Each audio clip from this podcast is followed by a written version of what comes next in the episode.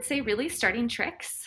You know, I think Google was a more sort of traditional career trajectory, and certainly am very happy and grateful to be in a role that I, I love. You know, working directly with people and building leaders at such a global uh, company.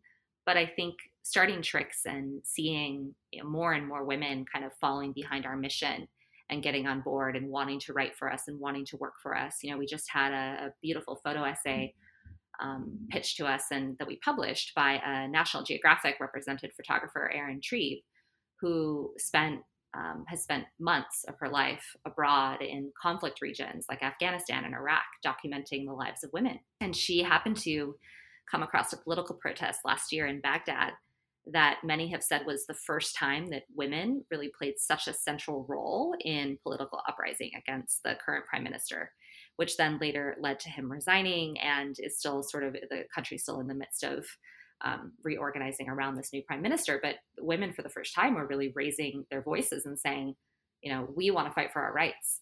And so this this photographer, Erin, you know, came across these women, took these beautiful, incredibly like powerful portraits of these women, and we were able to publish them on Tricks. And she was like so excited to find something like Tricks and wanted so badly to work with us.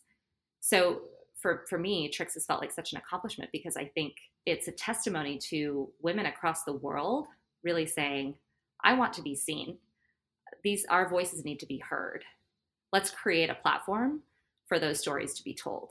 So for me, that really is is the joy of tricks, and um, I can't wait to see you know where we are in a year. My hope is that we, you know we will start publishing content on a daily basis eventually, and that we'll expand to you know, have global audiences beyond the 45 countries that we're already in. So I see a lot of potential for it because I think we've tapped into a particular moment in time that women are very eager to be a part of, you know, kind of regardless of where, what country they're in or what age they are.